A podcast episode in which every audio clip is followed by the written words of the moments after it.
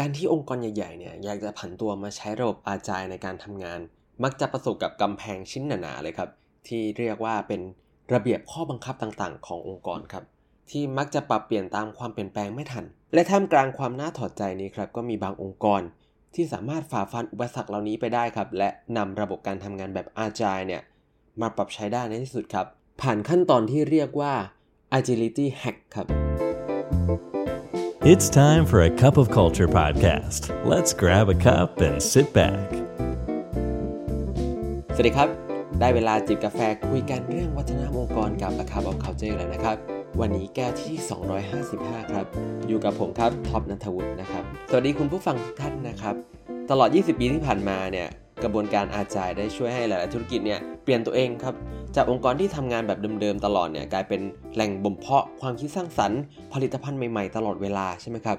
โดยการส่งเสริมการทำงานข้ามทีมและแบ่งงานชิ้นใหญ่ ๆ ออกเป็นชิ้นย่อย ๆ เนี่ยเพื่อสร้างชิ้นงานต้นแบบให้ออกมาเร็วที่สุด หรือเรียกว่า prototype หรือ MVP นะครับและเก็บ feedback จากลูกค้าให้ได้เร็วที่สุดครับเพื่อนำไปปรับพัฒนาต่อครับ ที่แม้จุดเริ่มต้นของ Agile เนี่ยจะมาจากรูปแบบการพัฒนาซอฟต์แวร์ครับแต่ปัจจุบัน Agile เองก็ได้อยู่กับทุกฟังก์ชันของหลาย ๆ องค์กรไปที่เรียบร้อยแล้วนะครับโดยแม้ว่าอาจารย์เนี่ยจะมีประโยชน์อย่างมากในด้านของการที่ทำให้ธุรกิจมีความคล่องตัว ปรับเปลี่ยนได้อย่างทันต่อความเปลี่ยนแปลงของทั้งลูกค้าแล้วก็ตลาดนะครับ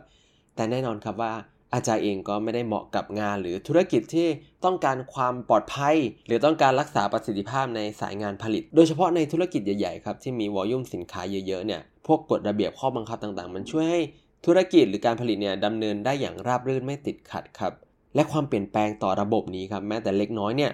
มันก็นำมาซึ่งความเสี่ยงที่ธุรกิจในลักษณะนี้เนี่ยมักจะยอมรับได้ยาก แต่เมื่อองค์กรที่เคยเน้นความสม่ำเสมอบ่อยๆนะครับแล้วก็เน้นการรักษาประสิทธิภาพการทำงานเนี่ยมาถึงจุดที่เลือกไม่ได้แล้วแล้วต้องพัฒนาตัวเอง เพื่อเข้าหากลุ่มลูกค้าใหม่ sector ใหม่ๆ และการเข้าแข่งขันแบบใหม่นะครับ คำถามคือองค์กรเหล่านี้เนี่ยจะสามารถก้าวข้ามกฎระเบียบเดิมๆขององค์กรได้ยังไงบ้างครับ วันนี้เรามีบทความที่น่าสนใจจากเอมี่เอิร์มอนสันครับ ซึ่งก็เป็นผู้เขียนเรื่อง Failure Organization นะครับ หรือเป็นคนที่ริเริ่มในเรื่องของ psychological safety ครับ มาเล่าให้ฟังถึงการที่องค์กรใหญ่ๆ อย่างเช่น Sony เนี่ยเขาก้าวข้ามอุปสรรคนี้ไปได้ยังไงครับ และวิธีที่ Sony เขาใช้ก็คือว่าเป็นการไม่ปรับการทำงานแบบ 100%ครับ แต่เป็นการปรับแบบเฉพาะหน้า ไม่ใช่อาจายเต็มรูปแบบครับ แต่เป็นการสร้างทางรัดให้เกิดขึ้นในระบบครับ โดยวิธีนี้เรียกว่า agility hack โดยมีหัวใจหลักๆ 3 อย่างครับก็คือ purpose permission และก็ process ครับ เริ่มจาก purpose นะครับ ในการศึกษาของทีมงานเอมี่เอมอนสันเนี่ยเขาก็พบว่าสิ่งสำคัญที่จะทำให้ agility hack เกิดขึ้นในองค์กรหรือ work กับองค์กรเนี่ยคือการที่ต้องแบ่งงานนี้ออกเป็นโปรเจกต์ครับ แล้วโปรเจกต์นี้ก็ต้องมีเป้าหมายที่ชัดเจน เป็นเป้าหมายที่น่าสนใจ แล้วก็สร้างแรงบันดาลใจให้กับคนทำงานครับ คือสิ่งสำคัญมากๆเลย เพราะว่าเมื่อพนักงานเห็นความสำคัญของโจทย์นี้ครับ แล้วก็ inspire โดยโจทย์นี้ความท้าทายต่างๆ ที่อาจจะเกิดขึ้นจาก process ต่างๆ ที่ตอนนี้ยังช้าอยู่หรืออะไรเงี้ยเขาก็จะมองข้ามสิ่งเหล่านี้ไปได้ แล้วก็หาทางที่จะสร้างความเป็นไปได้ในการที่จะเรียกว่าสร้างทางลัดใหม่ ๆ ในการที่จะฝ่าอุปสรรคนี้ไปครับ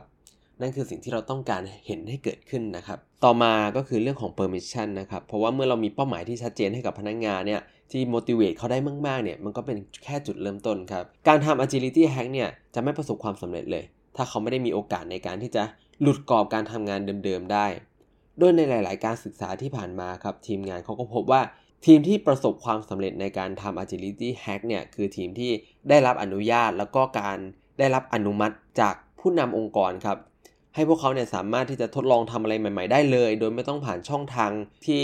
แบบดั้งเดิม ที่มันเป็นการอนุมัติหลาย ๆ ขั้นตอน หรือขั้นตอนการของงบประมาณต่างๆ แต่นั้นไม่ได้แปลว่าทีมเหล่านี้จะทำงานอยู่นอกองค์กรเป็นส่วนที่ตัดขาดไปเลยนะครับนั่นเป็นมักจะเป็นกับดักที่หลาย ๆ องค์กรพลาด เพราะในทางตรงกันข้ามเนี่ยทีมที่มักจะประสบความสำเร็จในการทำ agility hack เนี่ยคือ เป็นทีมที่มักจะได้รับการสนับสนุนจากเพื่อนร่วมงาน จากหลาย ๆ แผนกครับและสุดท้ายนะครับก็คือเรื่องของ process ครับ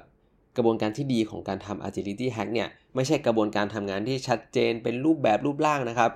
แต่ถ้าดีเนี่ยมันต้องเละเทะครับมันต้องไม่เป็นระเบียบ เพราะว่าสิ่งสำคัญหัวใจสำคัญของมันคือการที่เร่งสร้างผลลัพธ์ให้ได้เร็วที่สุดครับโดยให้ความสำคัญกับการลงมือทำไม่ใช่การทำให้พยายามให้มันเพอร์เฟกที่สุดให้ออกมาดีที่สุดครับ แต่ทำให้มันเร็วที่สุด เสร็จเร็วที่สุดครับ ดังนั้นโปรเซสของการทำงานเนี่ยก็จะต้องถูกออกแบบให้เร่งความเร็วในการออกผลงานให้ได้เร็วที่สุดครับ ลดขั้นตอนต่างๆ ที่ไม่จำเป็นออกมานะครับ แล้วก็สร้างให้เกิดการเรียนรู้ผ่านการกระทำก็คือ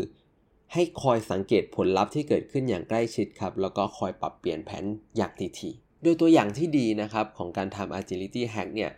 ก็คือในปี 2013 นะครับ เกิดขึ้นที่ Sony ครับ โดย CEO คนใหม่ณขณะนั้นนะครับ ที่เขาชื่อว่าคาซูโอะฮิราอินะครับ มันเป็นยุคที่ Sony กำลังค่อยๆ ถดถอยอย่างต่อเนื่องนะครับ โดยคุณฮิราอิเนี่ยก็เริ่มสังเกตเห็นกฎระเบียบบางอย่างของ Sony นะครับ ที่มีลักษณะเป็นการออกแบบมาเพื่อเลี่ยงความเสี่ยง เขาก็เลยมองว่านี่แหละครับ ปัจจัยสำคัญที่ทำให้ Sony ไม่พัฒนา โดยการที่การทดลองต่างๆ ของแผนก R&D เนี่ยใช้เวลานานมาก กว่าที่จะออกไปสู่ตลาดจริงได้ เพียงเพราะว่ามันเป็นสินค้าใหม่ ที่ไม่อยู่ในหมวดที่เคยทำมาก่อน คุณฮิราอิเนี่ยครับเขาเลยตั้งโจทย์อย่างนี้ครับว่าเขาจะทำโครงการที่เอื้อให้เกิดการทดลองทำผลิตภัณฑ์นอกเหนือจากหมวดที่เคยทำมาก่อน เพื่อสุดท้ายแล้วเนี่ยมันจะนำมาซึ่งนวัตกรรมจริงๆให้กับโซนี่ได้ โดยเขาก็เลยรวบรวมทีมที่รายงานตรงกับเขาเท่านั้นครับไม่ต้องผ่านใคร และอนุญาตให้ทีมนี้เนี่ยสามารถรัดขั้นตอนของการของงบประมาณ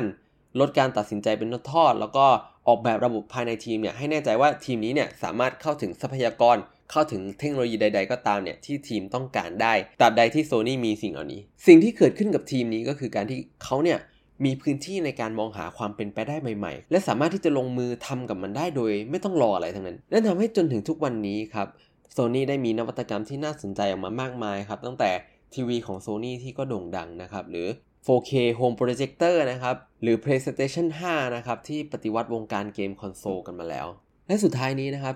ตัวเอมี่เอ็นมอนสันเองแล้วก็ทีมเนี่ยเขาก็ยอมรับว่าการทำ agility hack เนี่ยมันก็เป็นเพียงแค่การแก้ปัญหาระยะสั้นเท่านั้นครับ เพราะว่ามันไม่ได้แก้ไขที่ตัวระบบจริง ๆ แต่มันก็ยังเป็นวิธีที่มีประสิทธิภาพครับกับองค์กรที่จะต้องรับมือกับปัญหาในปัจจุบันทันด่วน แล้วก็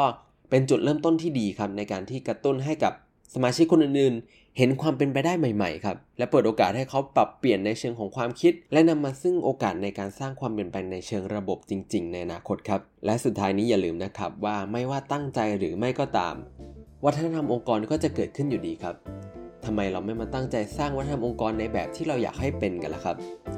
สำหรับวันนี้กาแฟหมดแก้วแล้วนะครับ แล้วพบกันใหม่ในครั้งหน้า สวัสดีครับ